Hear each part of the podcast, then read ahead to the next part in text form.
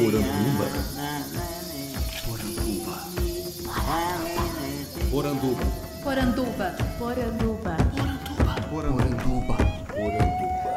Poranduba. Bem-vindos à nossa Poranduba, o podcast sobre as histórias fantásticas do folclore brasileiro. Eu sou Andreoli Costa, colecionador de sacis, e serei seu guia. E hoje estou aqui no Rio de Janeiro, no Museu do Folclore, que fica no Catete, e tenho o prazer de conversar com Lucila Teles, coordenadora da difusão cultural. Lucila, muito obrigado por estar aqui com a gente hoje. De nada. Um prazer. Eu queria que você começasse dizendo um pouco de você. Assim. Se apresenta para os nossos ouvintes, fala quanto tempo você trabalha aqui no museu, qual é a sua formação, assim, o que, que é importante a gente saber sobre o seu trabalho.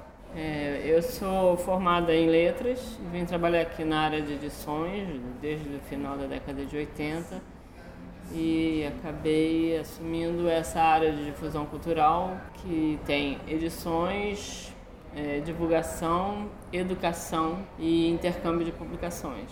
É uma área que, que tem quatro áreas. É uma área que se, que se relaciona com todas as áreas, desde a pesquisa até as áreas de acervos, museu e biblioteca. E, e é pela nossa área que as coisas saem para a rua, né? Uhum. É o contato direto, mais direto com o público. Nos últimos anos eu tenho visto o Museu do Folclore tentando aparecer mais nas redes sociais. assim. Foi uma conversa que vocês tiveram, um redirecionamento de estratégia? O que, que foi? Foi muito bom você, você observar isso, significa que está funcionando. é, é uma estratégia sim, mas faz, faz toda a diferença porque hoje nós temos uma pessoa de comunicação, Uhum.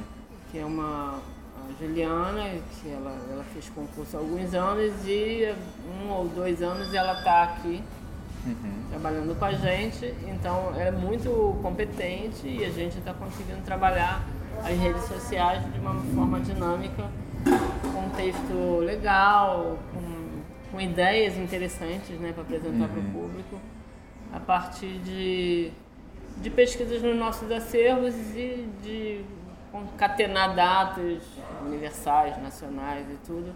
Então a gente está fazendo algumas brincadeiras e algumas coisas interessantes, assim, saborosas, além da divulgação das nossas atividades, né? É Uma coisa que sempre faz muito sucesso, que eu acompanho, são os desenhos que, a, que o público faz na última sala né, de, de exibição, onde cada um pode desenhar seu, seu mito favorito, sua lenda favorita, e tem sempre lá alguém compartilhando essa sua brincadeira, né? Abrir as paredes do museu também para o público fazer essa intervenção. É, é, isso é da exposição de longa duração, que é sobre objetos e suas narrativas. E na última sala a gente propõe que o público se expresse a partir de alguma narrativa, de alguma história que ele lembre é, depois de ver objetos, depois de ver a exposição, o que, que foi acionado para eles, né, ou de memória ou de alguma inspiração. Uhum. Então tem muita gente que cria coisas novas, histórias novas e inventa. É, é, extraterrestre de Júpiter, por exemplo, a gente já teve aqui. Então é uma área não só para desenho, mas para narrativas também. A gente te- já teve. É porque a gente vai tirando para não encher, para poder caber outras, né?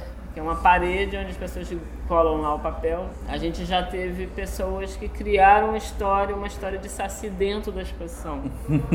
uma história maravilhosa. O, o rapaz se assinou Jorge. Só Jorge. E, e ele foi perseguido por um saci dentro da exposição e ele narra Ah, isso que assim de uma maneira fantástica.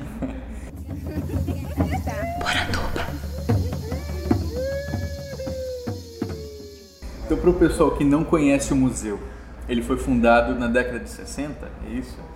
Foi fundado em 68. Essa instituição, o Centro Nacional de Folclore e Cultura Popular, é de 58 Uhum. e o museu foi criado 10 anos depois. Quando ele foi criado já tinha muito acervo, né, que os pesquisadores colecionavam em suas casas, a gente não tinha muito espaço. E, e em 68 esse, esse acervo foi trazido e organizado aqui. Depois que a gente tem o movimento folclórico no Brasil ali na primeira metade do século XX, estava muito forte. Isso parece que na segunda metade do século XX meio que é deixado de lado. É, não tem mais tanta força depois do lançamento da Carta do Folclore. É, isso vai se esvanecendo, vai sumindo. É, o que, que aconteceu nessa segunda metade? Assim? A ditadura suprimiu a discussão de cultura popular? O que, que você pode me dizer sobre isso? Quando a campanha de defesa é criada, é o primeiro nome dessa instituição aqui, Uhum. em 58, isso é muito forte. Então, a campanha é, produzia pesquisas e publicava e distribuía nas escolas. Todas as escolas do Brasil tinham disquinhos, caderninhos, livrinhos sobre folclore do Paraná, do Rio Grande do Norte e sobre várias expressões, o jogo da bolinha de gude, o bumbo boi não sei de onde. Então, eram publicações que descreviam essas expressões, é, fixavam essas expressões é, num tempo e no espaço. E, de alguma maneira, isso acabou virando uma certa. é, se criou, eu acho, uma cultura de ver o folclore como um conjunto de curiosidades Aham. que não dizem respeito a você que está lendo, porque você está numa escola do Sudeste, por exemplo, Ah, Isso não é meu, isso é do outro. é do outro. Então, isso hoje a gente recebe escolas, né, na, lá na difusão cultural, trabalho com educação e muitas escolas trabalham folclore até hoje assim. São curiosidades do outro. Então o outro não tem cara, o outro não tem vida, o outro não toma cerveja, não, Aham. não, não vê novela, não, Uma coisa que eu sempre conto pro pessoal é que já me falaram assim, ah, eu gosto dessa sua apresentação, mas você fala de um jeito assim, por que que você não fala que o folclore tá lá, o Saci tá lá na mata, né? Do jeito que você fala parece que tá aqui. Mas é isso, né? O folclore tá aqui. Não, é, na verdade, o que que é folclore? É saber popular, a tradução, né? Sim. É o saber do, do povo. É, são conhecimentos, são crenças, são modos de vida, são visões de mundo de pessoas. É, é, hoje a gente consegue enxergar, eu acho que com essa exposição nova, a gente consegue trazer isso de uma maneira muito mais clara. É, essas crenças, esses conhecimentos, essas visões de mundo não estão no outro. São muito, muitas delas são compartilhadas por todos nós que não somos o outro. entendeu? é muito estranho isso, como você vê essa resistência que as pessoas têm de, de enxergar o outro como um que não te toca, que não é, não te diz respeito, Sim. como se fosse é, é alguma pessoa que ficou fixada num tempo e num espaço.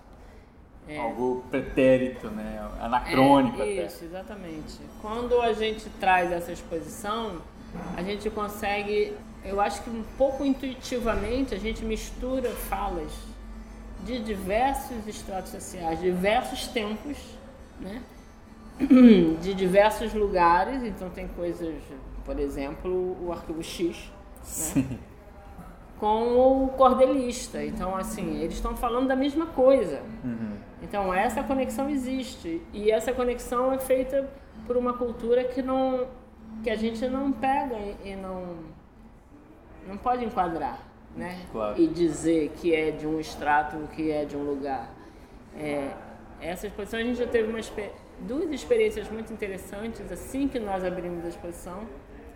É, uma visita, um- uma museóloga, assim, muito conectada com tudo, ela visitou, se apaixonou pela, pela exposição e ela é muito, muito informada, né, no, no meio da museologia e eu perguntei a ela o que que tinha movido ela tanto assim. Ela falou, eu me vi lá dentro. Olha só.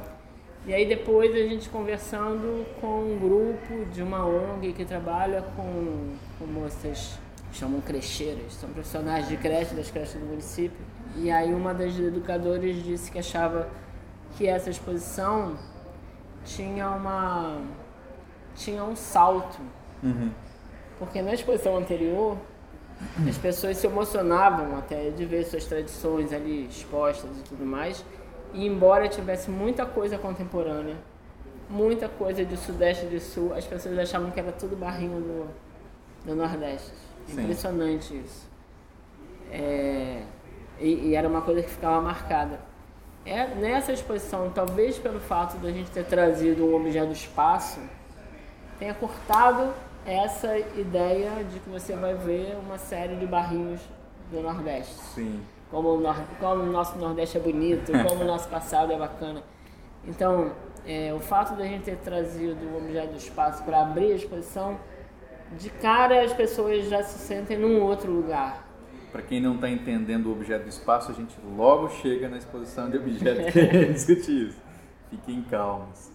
Então, essa moça da, dessa ONG, ela nos disse que na exposição anterior, as pessoas é, que trabalham em creche, muitas delas são migrantes ou filhos de migrantes, então tem referências nordestinas muito fortes, né? Elas se sentiam emocionadas, mas saíam dali e aquilo acabou. Aquilo era uma homenagem, uma homenagem ao, passado, a uma raiz, alguma coisa assim, e acabou. E ela tinha a sensação de que essas pessoas iam se sentir mais acolhidas, uhum. fazendo parte hoje no Sudeste, no Rio de Janeiro. Muito né? legal. Da mesma cultura. Eu tenho uma dúvida que me mandam muito no blog, assim, de vez em quando chega uma pessoa lá querendo me questionar sobre isso, que é isso não é folclore brasileiro porque o Brasil é muito grande, tem muitas culturas, não sei o que, isso aí é folclore do Nordeste, não é brasileiro. Aí eles vão começar a brigar para saber o que, que é no final brasileiro e vai cair sempre naquela discussão de o que, que é original, o que, que não é original, que não leva a muitos lugares, né? não leva a lugar nenhum. Como é que vocês entendem isso? O que, que é brasileiro? Essa, essa questão de ser do Nordeste e não ser do Brasil, eu não sei nem lidar é. com isso, mas quando a gente tem um país, primeiro os, os ciclos de migração que a gente teve, né? Não só a migração interna, mas como imigração estrangeiros que vieram morar no Brasil. A gente tem uma mistura nesse país é, que não dá para ser pautada e fixada, assim. Então, a gente vê o Nordeste em todas as cidades do país, porque os nordestinos passaram a, a viver em inúmeras cidades do país, as metrópoles, então. Uhum. Você tem muito Nordeste e que hoje você não identifica mais muito, porque a um Nordeste que se misturou com tradições do Rio de Janeiro, de São Paulo, de Minas, e que, que dá marcado. E hoje lá no Nordeste, se você vai ao Nordeste, você vê uma misturada danada. Assim, o Chico Science é um sujeito que pegou as tradições do folclore pernambucano, misturou com tudo, né? É, Tem aquela então, história da carranca macaca, né? Que foi inspirada no Godzilla. Pois é, pois é. A gente tem tem muitas representações aqui no, no acervo do museu e nas exposições é, dos acervos que a gente adquire que tem inspirações contemporâneas, muita, muita, muita coisa, entendeu? Então, o que, que é o Nordeste? O Nordeste é uma região, um país que é grande, né? Uhum. Que tem muitos estados, que tem uma, uma, uma, história dura, né? Das secas e da miséria e tudo mais, e isso determinou que as pessoas migrassem para o resto do país. Então, o Nordeste que tinha foi marcado como uma região que tinha esses traços, hoje você vê esses traços espalhados por aí, né? Assim, muitas tradições se espalharam e se fixaram e são conhecidas. Por quê? Porque são boas. Uhum. então, são tradições bacanas, são criações muito boas. A música, a literatura, a dança e tudo mais. É, tem muita coisa boa agora. Tem muita tradição sendo criada, né? Tanto no Nordeste como no Sudeste, como no Centro-Oeste, como no Norte e por aí vai. É, a gente tem renda, por exemplo, a renda que as pessoas atribuem ao Nordeste, a gente tem um polo de renda fortíssimo no Santa Catarina. O boi, uhum. o boi, que é o, o boi não é o boi do Maranhão, você tem boi no Maranhão, tem no Rio de Janeiro, Santa tem no Espírito Santo, tem Santa Catarina, tem tem, muita, tem muitos bois, tem muitas formas de bois. E eu acho que vão nascendo outras, né? Isso me leva a pensar que tem uma relação muito grande entre a escolha do nome do museu, que é o Museu do Folclore Edson Carneiro, com o que o Edson falava mesmo da questão da dinâmica do folclore, né? O folclore sempre em transformação e não como algo que a gente vai preservar, mas entender em suas dinâmicas de transformação do social. É, exatamente. O, Edson era uma era uma figura, um militante da, da cultura popular, da cultura afro-brasileira. Ele, ele realizou congressos em que ele trazia as lideranças religiosas das religiões afro para frente, para para estar tá ali no, no, congresso definindo, decidindo coisas e tudo. E era um pesquisador apaixonado e, e achava que era isso. A cultura é feita de gente. Uhum. Não é feita de outra coisa que não gente. E gente se move, gente pensa. e muda, assim. As pessoas acham é, que é uma cultura espontânea. Esse nome espontâneo também é uhum. muito é muito complicado, assim, é um preconceito, porque pessoas acham que o que é feito com a mão, ou o que é dito e não é escrito, não é pensado. Olha só. É, acham que a elite pensa e o povo faz. Né? Uhum. então a ideia de que um objeto que é feito, que é esculpido, ou que é pintado, ou que é construído, não foi uma concepção é, é, um preconceito que a gente precisa derrubar. Assim. As pessoas estão fazendo arte, uhum. pensando em fazer arte. Não é por acaso. As pessoas gostam disso. Sim. Né? Assim, o, o ser humano gosta de produzir coisas bacanas, gosta de se expressar. Então, essa expressão é uma expressão pensada, construída elaborada e, e, não tem nada de, de, de ingênuo uhum. nem de... Ingenuidade também é uma outra Isso, palavra. é arte ingênua. Não tem nada de ingenuidade, os caras são espertos pra caramba, né? É, e se apropriam, tem uma coisa muito antropofágica de, das pessoas se apropriarem de imagens e coisas que estão vendo, porque a comunicação tá aí, né? Sim. Tudo tá, tudo tá acontecendo, tudo é acessível, né? Então essas transformações e, recriações são, são recriações pensadas, são concebidas, são conceituadas. O poeta Zé da Luz, do início do século, escreveu uma poesia porque disseram para ele que para falar de amor era necessário um, um português correto tal. Aí Zé da Luz escreveu uma poesia chamada Aicicense, que diz assim... Se um dia nós se gostasse, se um dia nós se queresse, se nós dois se empareasse, se juntinho nós dois vivesse, se juntinho nós dois morasse, se juntinho nós dois dormisse, se juntinho nós dois morresse, se pro céu nós a subisse, mas porém se acontecesse de São Pedro não abrisse a porta do céu e fosse te dizer qualquer tolice, e se eu me arriminasse e tu com eu insistisse, para que eu me resolvesse e a minha faca puxasse e o puxo do céu furasse, talvez que nós dois ficasse, talvez que nós dois caísse e o céu furado arriasse e as virgens toda fugisse.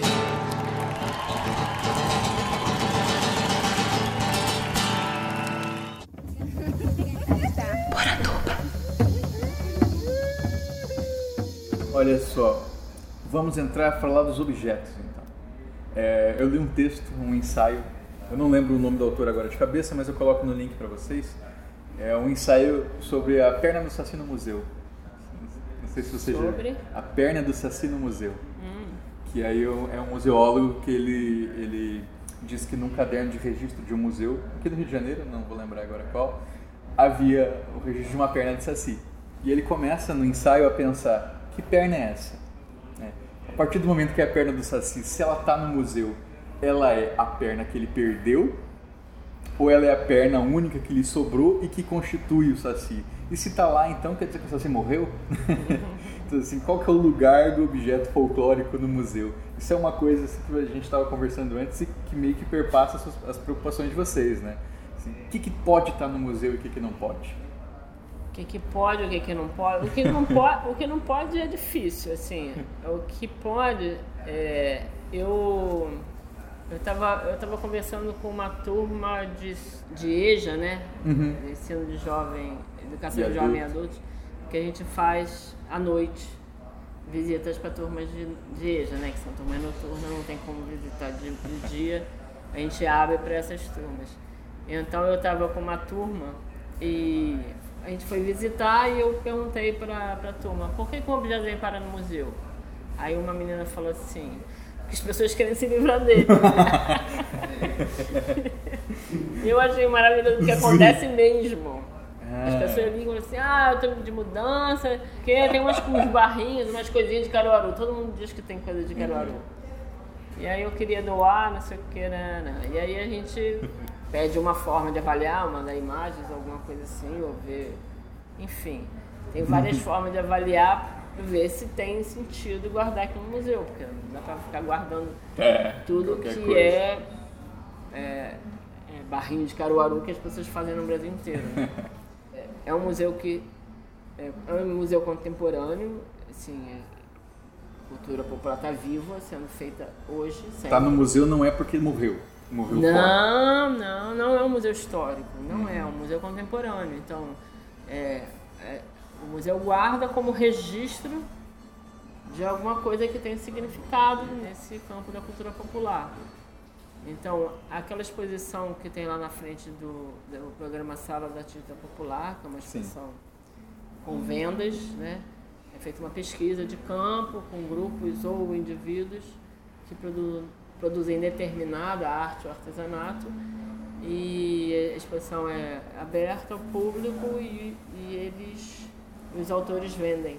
Uhum. Eles ficam com o canal aqui da, da SAP permanente para permanentemente enviar por consignação e eles ficam com o dinheiro da, da venda.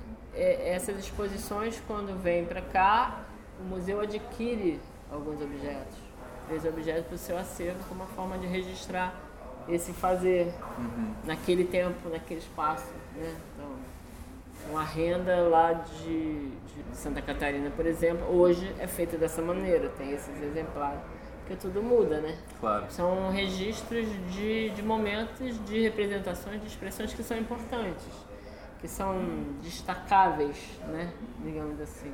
A gente tem um objeto no museu, na exposição, naquela última área, que é o, foi o último objeto adquirido, que é uma taça feita com a- o bico da garrafa PET, Uhum. colada numa, num pedaço de madeira e pintada com, com jet.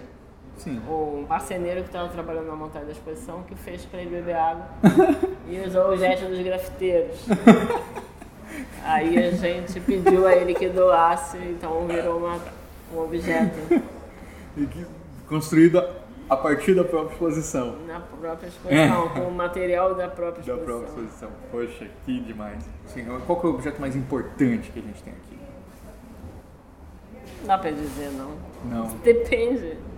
Tem gente que pergunta, vocês têm Vitalino? Temos Vitalino. Vocês têm GTO? Temos GTO. É assim, a gente, você tem boi? Tem boi. São 16 mil objetos. Como é que a gente vai dizer o que que é mais importante? Depende de quem está procurando, né? Claro. Primeiro não tem o mais valioso e mais caro, porque não se trata disso, né? Sim, lógico. E, e depois que é muito difícil você, você eleger. Você tem alguma peça favorita? Olha, minhas favoritas, na verdade, eu tenho autores favoritos. o Lafayette é aquele que você viu, o Homem-Pássaro, Sim. do Paraná. Incrível. O Valdomiro, das telas. Aham. O Galdino, que tem aquela sereia que você viu, que é de Caruaru. O No Caboclo, não tem nenhuma peça dele ali. No Caboclo, que é de Pernambuco, se não me engano também. É maravilhoso.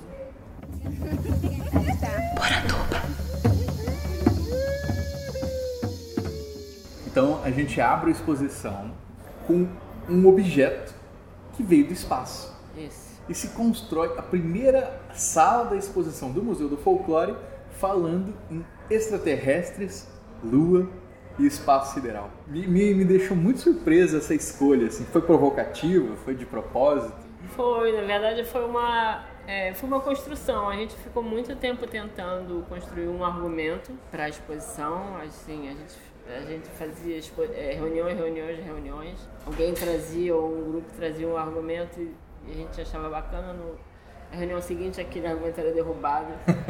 e aí tinha um outro. E aí a equipe do museu se deparou com esse objeto e foi muito engraçado você falando da história da perna do Saci. É, esse objeto chegou, chegou e o museu ficou, a equipe ali pensando, aquele é um objeto de museu, aquele objeto de folclore, de museu de folclore. E aí tinha que botar, foram fazer o registro do objeto, na, na ficha tem lá origem. E aí eles ficaram brincando, que origem que gente bota. então começou essa brincadeira assim, né? e a partir dali eles começaram a dar trato da bola e pensar numa exposição que falasse das narrativas que estão por trás ou pela frente dos objetos, né? Que narrativas que esses objetos comportam, né? É, pensando nisso, um objeto só está dentro do museu porque ele tem uma narrativa. Assim, um objeto que não tem uma narrativa de quem fez, como fez, onde fez, por que fez, ou quem comprou, Onde ou quem, ou quem usou. Aham. Assim, o, o objeto tem que ter uma narrativa para ele, ele entrar no museu. Senão ele não é aceito. Todos os objetos têm uma narrativa. Então é, é- é a ideia era pensar nisso, museu como uma como uma construção de narrativas diversas e cada exposição vai ser uma narrativa. Cada escolha de acervo vai ser uma narrativa. Então se tivesse uma outra equipe, seriam outras narrativas, entendeu? Com certeza. Então, os objetos selecionados por essa equipe seriam outros se fosse outra equipe. E, uma coisa que até já conversei um pouco contigo, e você compartilha com os ouvintes também, é que eu sempre tive dúvidas de se extraterrestre podia estar trabalhado junto com folclore, porque eu dizia assim, a explicação ufológica, ela vai falar, tentar se aproximar da explicação científica, falar, ah, isso acontece por causa de um fenômeno X, Y, não sei o quê, e no folclore não. O folclore é uma existência ligada ao imaginário que está buscando outras respostas, outras perguntas, por isso eu tinha dificuldade de encontrar essas interlocuções. E aí vocês trazem isso no Museu do Folclore na minha cara. Como é que você entende essa, esse diálogo entre o extraterrestre e o tão terrestre possível que é o folclore? Então, a corrida espacial né, que aconteceu década de 50, 60, 70, mexeu demais com o imaginário do mundo inteiro. Então, todos os povos, de todas as classes, de todos os lugares, eh, se relacionaram com esse acontecimento, né? Eh, Rússia e Estados Unidos estavam disputando quem iria conquistar o espaço. Eh, era, era um tema que ocupava as manchetes dos jornais, ocupava a televisão e ocupava a mente das pessoas. Então, qual é o princípio da lenda? É alguma coisa que você não consegue explicar, você tenta construir uma explicação, não é isso? As lendas são assim, são necessidades dos povos de explicar os fenômenos. Então, tem várias lendas que falam do nascimento da lua, do nascimento do homem, do nascimento dos rios, da água e por aí vai. A gente tem ali naquela área várias interpretações para esse para essa busca, né? De vozes das mais diversas, né? Então, Tem inclusive ideia- um arquivo X lá, a verdade está lá fora. Arquivo X, é. A gente, a gente, a gente pensou em botar o nome da exposição, a verdade estava fora, porque é exatamente isso, a gente não tem a verdade. Só que seria impossível, né? Aham. Negociar com o arquivo X. Então é isso, assim, é, o museu não é um espaço de verdade, o museu é um espaço de narrativas. Sempre foi, todos os museus são. Todos os objetos de museus estão ali por conta de uma narrativa. É um valor que é dado a partir das pessoas, né, de grupos. Então, então era, a exposição tem um pouco essa função também, essa intenção, né, de pensar o museu não como um estatuto de verdade. Claro.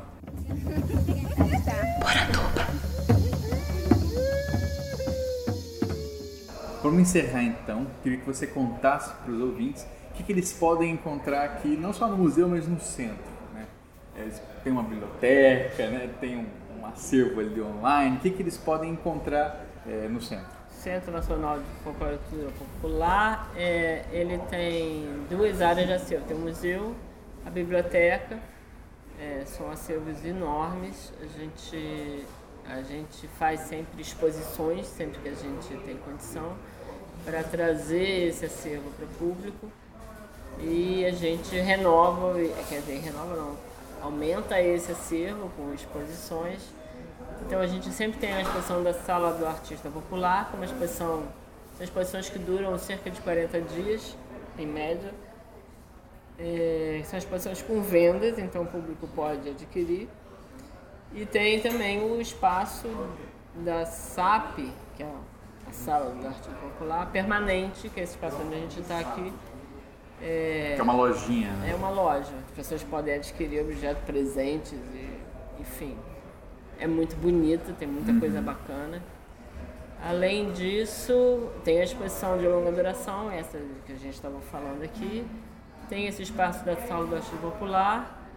É, tem a biblioteca e tem um acervo sonoro visual, um acervo de fotografia, de áudios e de vídeos, que é aberta a pesquisa, né, a consulta. Precisa ser agendada a consulta, porque são cabines individuais.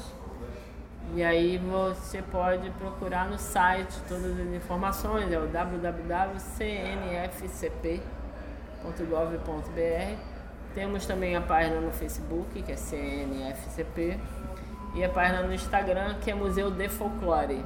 E aí vocês conseguem ali entrar em contato com a gente, perguntar e, e agendar alguma coisa. As visitas de turmas a gente agenda, né? Porque senão não cabe no espaço. então, é, o museu funciona de terça a domingo. Só fecha segunda-feira. Uhum. Nesse horário as turmas podem se agendar para. A partir das 10 horas da manhã? Das 10 horas da manhã. As visitas até 18. Então, quem quiser vir visitar livremente, está aberto. E quem quiser trazer grupo, é, depois de 10, a partir do número de 10 pessoas, a gente precisa agendar, senão não, senão embola. Aí atrapalha a visita de todo mundo, né? Beleza. Muito obrigado, foi um prazer conversar contigo. Igualmente.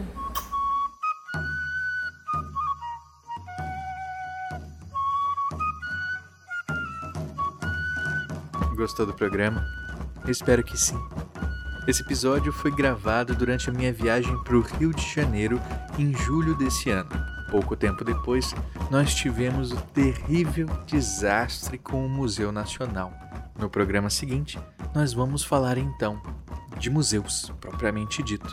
Então, se você conhece algum museu aí da sua cidade e quer indicar pra gente para que nós falemos no próximo episódio, não deixe de deixar o seu comentário aqui embaixo. Quer colaborar também com o programa? Não deixe de nos apoiar no picpay.me barra colecionador de sacis e no padrim.com.br barra Sassis. Então eu agradeço muito a Ana Lúcia Mereger, a Carolina Mancini, o Daniel Burli, o Daniel Freire, a Débora Dalmolin, a Diane Macagna, o Douglas Rainho, o Euclides Vega, o Geossi Silva, que chegou na semana passada, o Ian Fraser, o Jânio Garcia, o Coi, o Michael Torres, o Michel Ronan, o Rafael Joca Cardoso, o Ricardo Santos e o Roberto Silva. Muito obrigado, pessoal. Vocês ajudam a tirar o folclore da garrafa. Esse episódio foi produzido por mim, Andrioli Costa, o colecionador de sacis. Acesse colecionadordesacis.com.br. Um abraço e até a próxima.